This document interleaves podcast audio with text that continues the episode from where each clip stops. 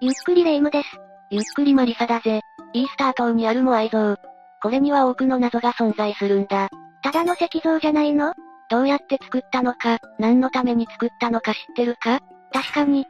モアイについて何も知らないわ。キャッチーな見た目と名前の裏に、どんな真実が隠れているのか見ていこうと思うぜ。面白そう。そういうわけで今回は、未だ解明できないモアイ像の謎を8つ解説するぜ。ゆっくりしていってね1、モアイ像とは。まず、モアイ像はチリのイースター島にある人の顔を模したものだ。一回見たら覚えられるコミカルさよね。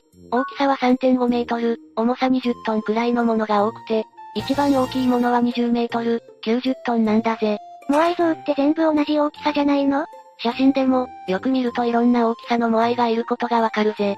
本当ね。もっとみんな同じ企画で作られてるのかと思ってたわ。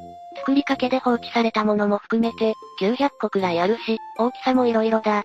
時代が下るにつれて巨大化しているようだけどな。想像のモアイと結構違ったわ。そんなにいっぱいあるのどうしても有名な写真で見るモアイ像の印象に引っ張られるだろうし、有名で、イメージはある分印象だけで想像してたのと結構違うよな。そうね。ちなみに今、高台に残っているモアイ、約30体は復元されたものだぜ。石とはいえ、さすがにそのまま残っているわけじゃないのね。さらに、モアイについてはイースター島の文字が現代まで伝わっていないから、まだまだ謎の部分も多い。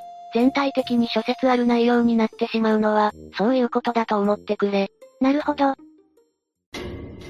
2、いつ何のために作られたのかまず、モアイ像はいつ作られたのか、という話だ。石像だし復元されるってことは、かなり古いんじゃない調査では、7世紀頃から17世紀にかけて作られ続けたものだとされている。10世紀以降だという人もいるし、5世紀からだという人もいるから、始まりの時期については、結構説によってばらつきがあるんだけどな。あれでも、思ったよりも最近最初期でも日本で言えばアスカ時代。全然紀元前とかではないんだぜ。石像って言うから、紀元前200年前からありましたとか想像してたんだけど、そこまで古くないな。しかも、17世紀ってことは1600年代でしょまあまあ最近まで作られていたのね。 1000年近く巨像を作り続けてきたってことだな。初期と後期の作風変わってそうね。作風はわからないが、後半になるにつれてサイズは変わっていったな。なるほどね。そして1000年もの間、モアイは何の目的で作られてきたのか。それは気になるわね。石像ってことは祭祀関係かしらと思うんだけど、その説ももちろんあるぜ。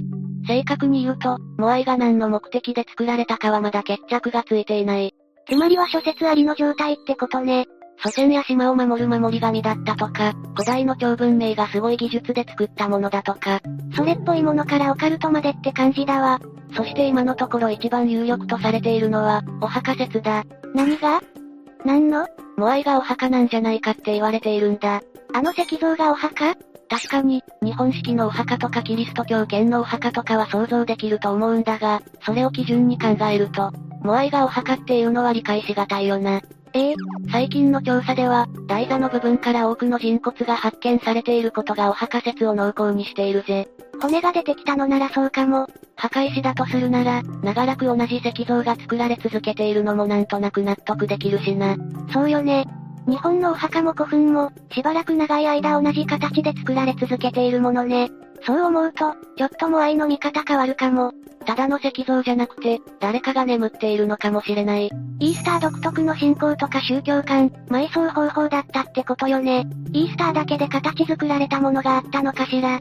これは、イースター島の文明が途中で終わってしまっているからわからないんだよな。3. 名前の由来はみんな気軽にモアイ、モアイ像と呼んでいるが、名前の由来は何だと思うえ全然わからないわ。これもいくつか説があるんだが、有名なものから2つ紹介するぜ。これも諸説ありって、モアイって謎だらけなのね。まずは単純に、像、という意味だという説。じゃあ、モアイ像って、像像になっちゃうのその可能性もある。そういうこともあるわよね。それでもう一つはも、が未来、愛、が生きる、合わせて未来に生きる、という意味だ。これが本当だとすごくかっこいいけど、モアイもそこできるんだシリーズに入ることになるわね。ヘリコ、プター的なやつだな。これもイースターの文字や言語が伝わっていないから、正確なところの特定は難しそうよね。 4、海を見ている7体にどんな意味があるのかモアイは基本的に海に背を向けて建てられているんだが、島の中央、アフアキビと呼ばれる、7体のモアイだけが海を向いて立っているんだ。この7体には何か特別な意味があるのかしら島の中央にあるっていうのも意味ありげだし、このモアイたちは、いくつか他のモアイと違うところがある。違うところ他のモアイは近くから集落の跡が見つかったりしている。お墓なんだとしたらそれもおかしくはないわよね。守り神とか信仰の対象だったとしても、普段からお祈りをしたり世話をしたり、集落から近い方がいいしな。でもアフアキビのモアイの周りからは、集落跡を含めて人が住んでいた形跡が見つからないんだ。このモアイ像たちだけが島の中央にポツンとあるってことね。特に偉い7体だったとかそして、春分の日と秋分の日になると、モアイたちが見つめている海に日が沈むんだ。かつてここに住んでいた人たちは、天文学にも精通していたのかしら。そう考えるとやっぱり、この7体は何か特別な意味があるように感じるわね。その通りで、何か天文学的に重要な意味が込められているのではないか、と考える人もいるぜ。もしかすると形が同じだけで、これはお墓以外に重要な意味があるのかも。そもそもお墓かどうかも確定ではないんだけどね。天文学的に重要だとする意見以外に、他には、イースター島の伝説に登場する7人の王子を模したものなのではないかとか、この島に最初にやってきた人たちのふるさとを見つめているんじゃないかとか、いろいろ考察はされているんだぜ。どれもそう思えるわね。ここまで謎だらけなのも、ここまででも指摘してはいるが、島の文字を読める人がいなくなったから、という理由もある。文字で何か書き残されていても読めないのよね。解読できるまで真相は永遠に謎のままだってことだな。5、モアイ像にはめ込まれていた目。モアイ像には目があったんだぜ。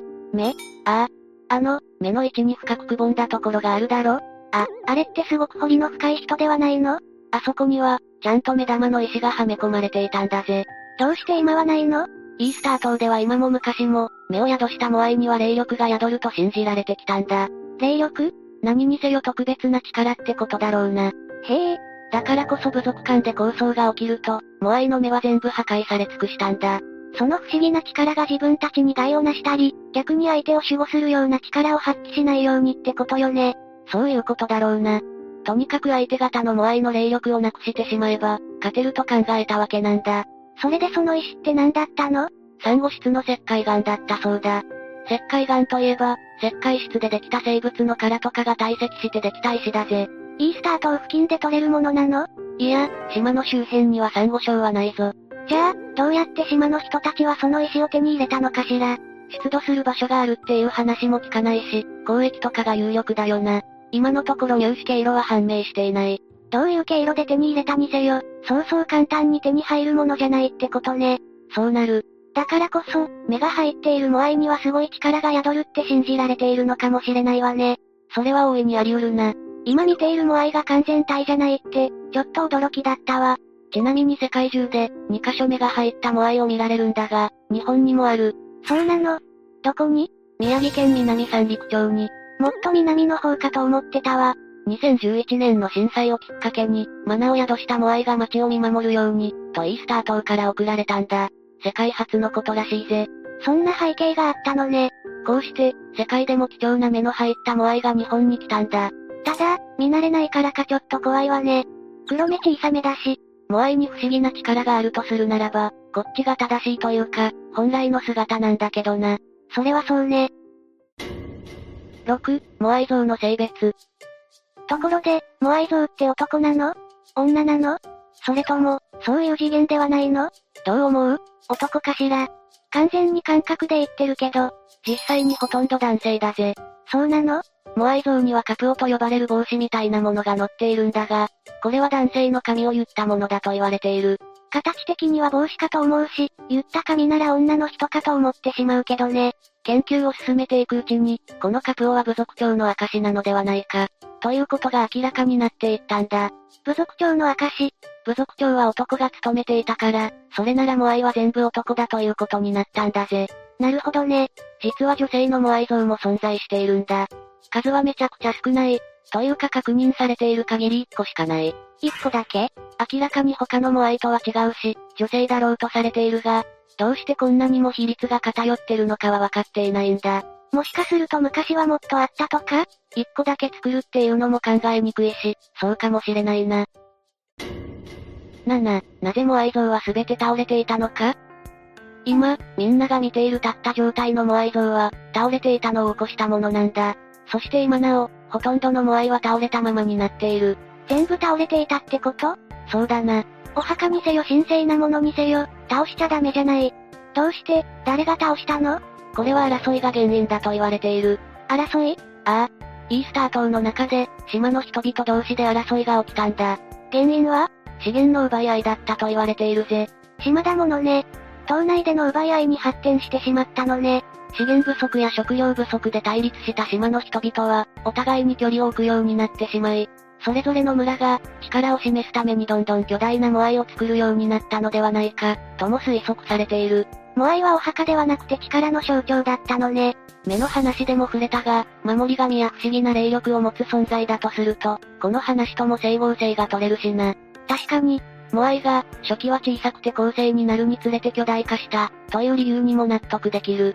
つまりイースター島の住民は、殺し合い奪い合いでいなくなってしまったってことその可能性も大いにある。なんだか悲しいわね。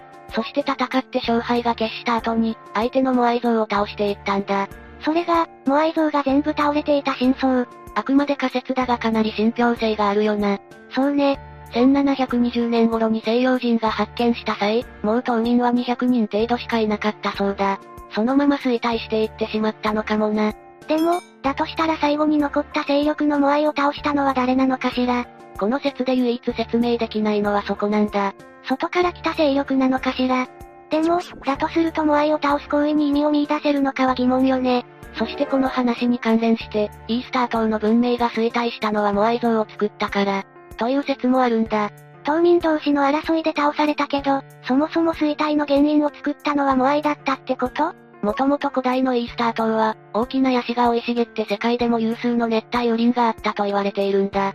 今の感じと結構違うわね。しかし文明が栄え人口が増えるにつれて、カヌーを作ったり土地を開墾して農地にしたり、どんどん開拓していった。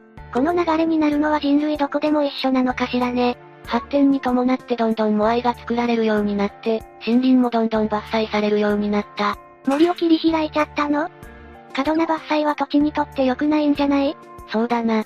土地が痩せ細って飢饉が起こるようになってしまった。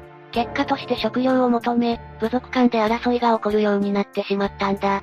飢饉に加えて紛争の結果、人も減っていってしまったのね。この小さな島の中で、文明が栄え人口爆発、それに伴って環境破壊と食料不足、最終的に文明が衰退することになってしまったんだぜ。イースター島にはそんな歴史があったのね。その後、島民は人数を減らしながらも細々と生きていたんだが、西洋人による侵略で島民は奴隷として連れて行かれてしまったり、西洋人が持ち込んだ伝染病でさらに人口を減らしてしまったり、衰退の一途をたどるのね。最終的には200人を切るまでになって、イースター島の文明は壊滅してしまうんだ。どこでも起きうる話というか、もっと大規模に考えたら、人類全体でも同じようなことが起きそうな話よね。 8、モアイ像を作り、動かした高度な技術。18世紀に西洋人が島に訪れた時、島の人々は石器時代の生活をしていたそうなんだ。そんなに原始的な生活をその一方で多くのモアイ像が作られていた。モアイ像は巨大だし、重さも数トン単位であることは最初に説明した通り、なんだかおかしくない石器時代の生活をしている島民たちが、モアイ像を作れるほどの高度な設計と建築技術を持っているのか、という疑問が出てくるんだぜ。できてるからモアイ像がいっぱい残ってるのよね。でも、それほど高度な技術を持った人たちが、対立や資源の枯渇で消えてしまうものなのかしら。まず、材料は業界岩で、島にあるラノララクという火山の噴火口を後から切り出しているんだ。採石場所に作りかけの石像や彫刻の道具が落ちているから、間違いないと思う。何トンもある石とか、完成した石像はどうやって動かしたの今みたいに重機があるわけじゃないんだし。考古学者による実験で、像を横倒しにしてコロに乗せ、縄で引っ張っていったり、木の棒と石で立たせたり、ということは可能だと実証されているぜ。コロって何丸太を並べてその上を転がすんだ。ベルトコンベアみたいにして、目的地まで運んでいくんだな。これで当時の人たちでも動かせる、という証明にはなったわけね。さらに有力な説も出た。どんな方法モアイに3本の縄を結びつけて、後ろで倒れないようにする人たちと、左右で引っ張って動かす部隊に分かれるんだ。モアイの前面株には細工がしてあって、左右に引っ張ることで、動かせるようになっていたんだぜ。へえ、この方法だと、コロを使う方法よりも人力はいらないし、立てるという工程がいらないから効率もいい。そして何より島の伝説と合致するんだ。島の伝説って何なのモアイは自分で歩く。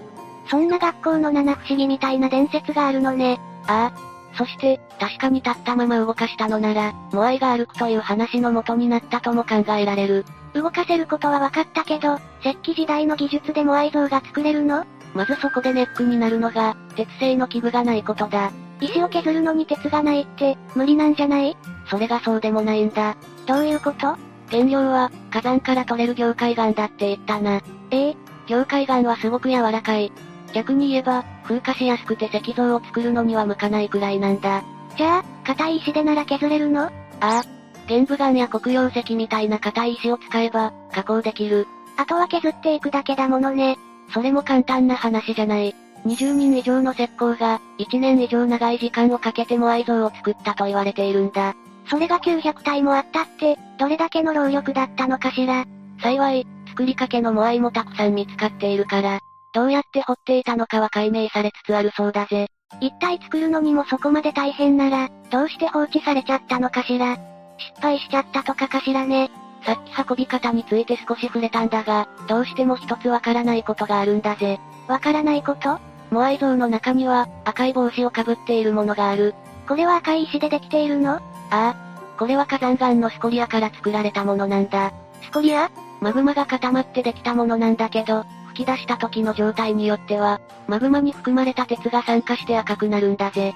自然に赤くなってるのね。モアイ自体も重たいんだが、これも一つあたり数トンあると言われている。え数トンあるものがモアイの頭の上に乗っているのそうなんだ。モアイを運べるとしても、どうやってモアイの頭に乗せたのそう、そこが一番の謎なんだ。スレインもリフトもないこの時代に、どうやって数メートル頭上に持ち上げたのか。これだけはまだ分かっていないんだぜ。やっぱり、イースター島民は何らかの力を持っていたんじゃ。さて、今回はモアイの謎という内容で話してきたな。なんとなく存在は知っていたけど、こんなにも謎に満ちていて、少しくらい過去を暗示しているような異物だったのね。モアイを通じて、イースター島の今は亡き文明に思いを馳せる。モアイ自体の謎とともに、非常に興味深い石像だよな。文字を読める人が残っていないのは残念だけど、モアイの目的とか作り方とか、今後明らかになるといいわね。分かってから見るモアイも、また違った見え方をするかもしれないしな。モアイとイースター島について、もうちょっと知ってみたくなったわ。というわけで、今日の動画はここまで。動画が面白かったら、高評価とチャンネル登録をお願いします。最後までご視聴いただきありがとうございました。